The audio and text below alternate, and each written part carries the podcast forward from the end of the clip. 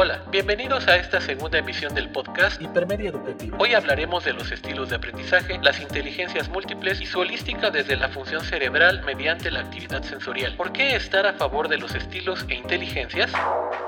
Mucho se habla de los pros y contras de los estilos de aprendizaje y las inteligencias múltiples. Para algunos psicólogos, el hecho de implementar tests que permitan conocer cuáles son los estilos de aprendizaje o concebir algunas valoraciones con respecto a cuáles son las inteligencias múltiples que posee un estudiante llevan a considerar que se está etiquetando al sujeto. Para los profesionales de la educación, el hecho de saber cómo se llevan a cabo los procesos cognitivos a partir de los resultados que algunos instrumentos permiten identificar, por ejemplo, cuáles son las fortalezas en el proceso de aprendizaje a través de las inteligencias múltiples que posee una persona o las áreas de oportunidad en aquellas que requieren mayor desarrollo y el proceso de aprendizaje fluya de una manera más simple es conocer previamente las formas en cada persona para diseñar estrategias que les permitan aprender significativamente. Como profesional de la educación es importante considerar tanto las inteligencias múltiples como los estilos de aprendizaje y para fundamentar esta postura estableceré algunos criterios que permitan generar una cosmovisión amplia sobre la significación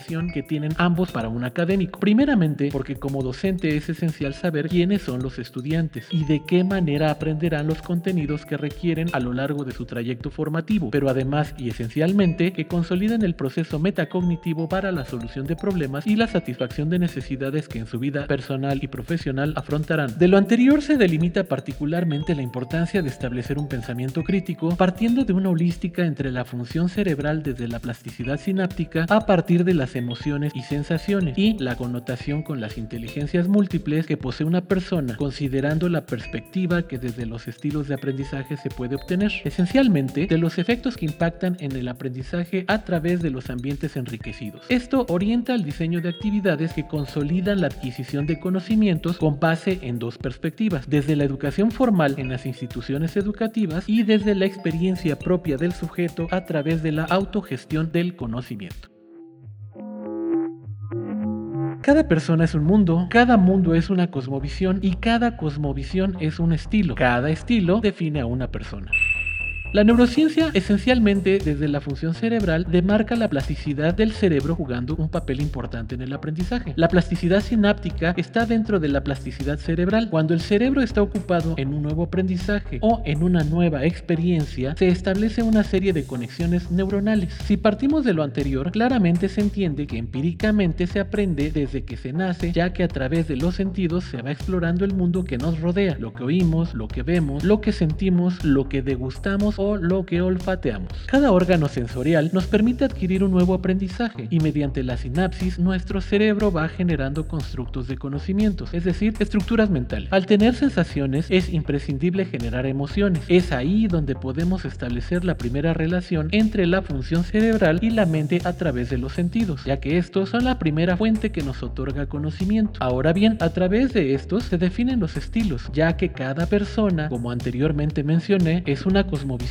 y esta se constituye de una manera inmediata mediante los conocimientos obtenidos del entorno. Se puede establecer que cada persona diseña su propia personalidad para aprender mediante la generación de emociones. Resaltaré lo siguiente, de Rodrigo y Rodrigo. Entre otros muchos estímulos provocan en los niños una multitud de sensaciones que se transforman en emociones y a veces en pasiones que resultan importantísimas a la hora de construir conocimiento, porque está demostrado que los aprendizajes vinculados a las emociones se guardan fácilmente en la memoria y están ahí siempre disponibles para cuando sea necesario emplearlos. Es decir, aquello que mediante nuestros sentidos genera una emoción aumentará la plasticidad sináptica y aprenderemos de una manera menos compleja. Por ejemplo, la diferencia entre tener pasión por la música, donde la posibilidad a través del sentido auditivo permita ser más sencillo aprender, a diferencia de leer una nota que desde cierta perspectiva podría ser más complejo de comprender y por ello se tenga que leer varias veces para poder asimilar. Ahora bien, no por ello siempre se aprenderá de manera auditiva. Uno de los más grandes errores en la educación es pensar que si un estilo de aprendizaje es el predominante, entonces todas las actividades de aprendizaje deberán ser basadas en ese estilo. La realidad es que los estilos deben de desarrollarse de manera equitativa en cada persona, para que así su capacidad de análisis, crítica y reflexión sea profunda, hasta llegar a la construcción de su propio pensamiento complejo. ¿Qué pasa entonces con las inteligencias múltiples? De acuerdo con Yáñez, la definición óptima de inteligencia se da por la competencia cognitiva del individuo individuo que describe un conjunto de habilidades, capacidades mentales y talentos. Cada persona posee cada una de estas capacidades en diferente grado y combinación, reflejando de forma adecuada su manera de conducta y aprendizaje con la teoría de las inteligencias múltiples. Cada persona aprende de manera diferente. La comprensión de las inteligencias múltiples dará la oportunidad de reconocer de manera más adecuada de aprendizaje para aplicarlas en uno mismo y así con un modelo propio transmitirlo con éxito hacia los demás, mejorando y desarrollando nuevas competencias. Es decir, las inteligencias múltiples son las capacidades mentales para aprender y definitivamente van de la mano con los estilos de aprendizaje. Las capacidades o habilidades que tenemos para aprender, de igual manera, establecen el comportamiento de cada persona, debido a la forma de cómo aprende. Estas habilidades en su momento serán de mayor o menor dificultad, es decir, las inteligencias múltiples son como las huellas dactilares. Cada individuo las tiene, pero no son iguales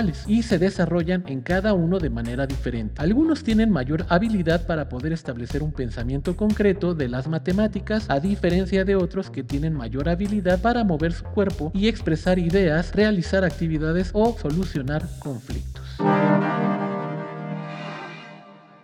De manera concreta y a modo de conclusión, es importante que dentro de la educación, la cosmovisión de un académico tenga apertura a una sinergia establecida con la finalidad de lograr una comprensión más clara de cómo la holística entre el cerebro y la mente se establece, permitiendo en un primer momento llevar a cabo un proceso de aprendizaje y adquisición de conocimientos a través de constructos mentales. Posteriormente, el desarrollo de los procedimientos que se generan al lograr una metacognición, logrando la concreción del análisis y la reflexión de los saberes a partir de un pensamiento crítico y complejo, esto es, las habilidades del pensamiento mediante taxonomías de aprendizaje. Este modelo partirá entonces de la función del cerebro desde la sinapsis a través de los órganos sensoriales, mismos que, si lo establecemos desde una conceptualización filosófica, desarrolla la psique en el sujeto evolutivamente mediante el aprendizaje y las emociones adquiridas por descubrimiento, y así aumenta la plasticidad neuronal. A partir de los sentidos se establecen nuestros propios estilos de aprendizaje y transmutan simultáneamente con las habilidades que poseemos para aprender, es decir, nuestras inteligencias múltiples. Cada habilidad dará la pauta para establecer un pensamiento crítico y llevarlo al pensamiento complejo, donde se tiene la posibilidad de diseñar y ejecutar una gama variada de soluciones a problemas o necesidades que en nuestro entorno se deben atender. En este sentido, el entorno es justamente ese ambiente enriquecido que aporta al aprendizaje, la evolución de nuestra mente mediante la adquisición de conocimientos, el fortalecimiento de nuestras habilidades, mismas que establecen la personalidad y comportamiento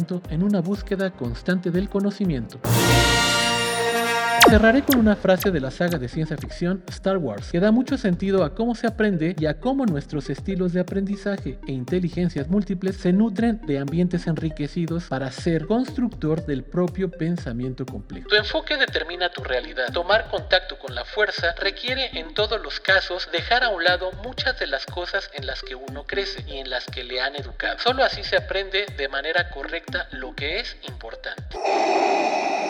Así concluimos esta segunda emisión de Hipermedia Educativo. No olviden dar like si fue de su agrado el contenido, clic en las notificaciones para saber de nuevo contenido y suscribirse al canal. Así como también pueden enviar un mail si tienen interés por saber de algún contenido educativo. Nos vemos en una tercera edición de Hipermedia Educativo. Hasta pronto. Locución, edición y producción, doctor Alejandro González Barrios. Información extraída, analizada, compilada y compartida de Ana Morón, Plasticidad Cerebral, que es del blog oficial del Colegio Oficial de Biólogos de la Comunidad de Madrid. Bachelor McDaniel, Roder, Bjork, Learning Styles, Concepts and Evidence, Psychological Science in the Public Interest. Rodrigo Luis y Rodrigo Isabel. Publicidad social y aprendizaje servicio. Una experiencia compartida. Aula de encuentro. Waterhouse Lean, Multiple Intelligence, The Mozart Effect, and Emotional Intelligence. A Critical Review. Educational Psychologist. Yáñez David. Las inteligencias múltiples como fuente de aprendizaje. Revista Atlante. Cuadernos de educación y desarrollo.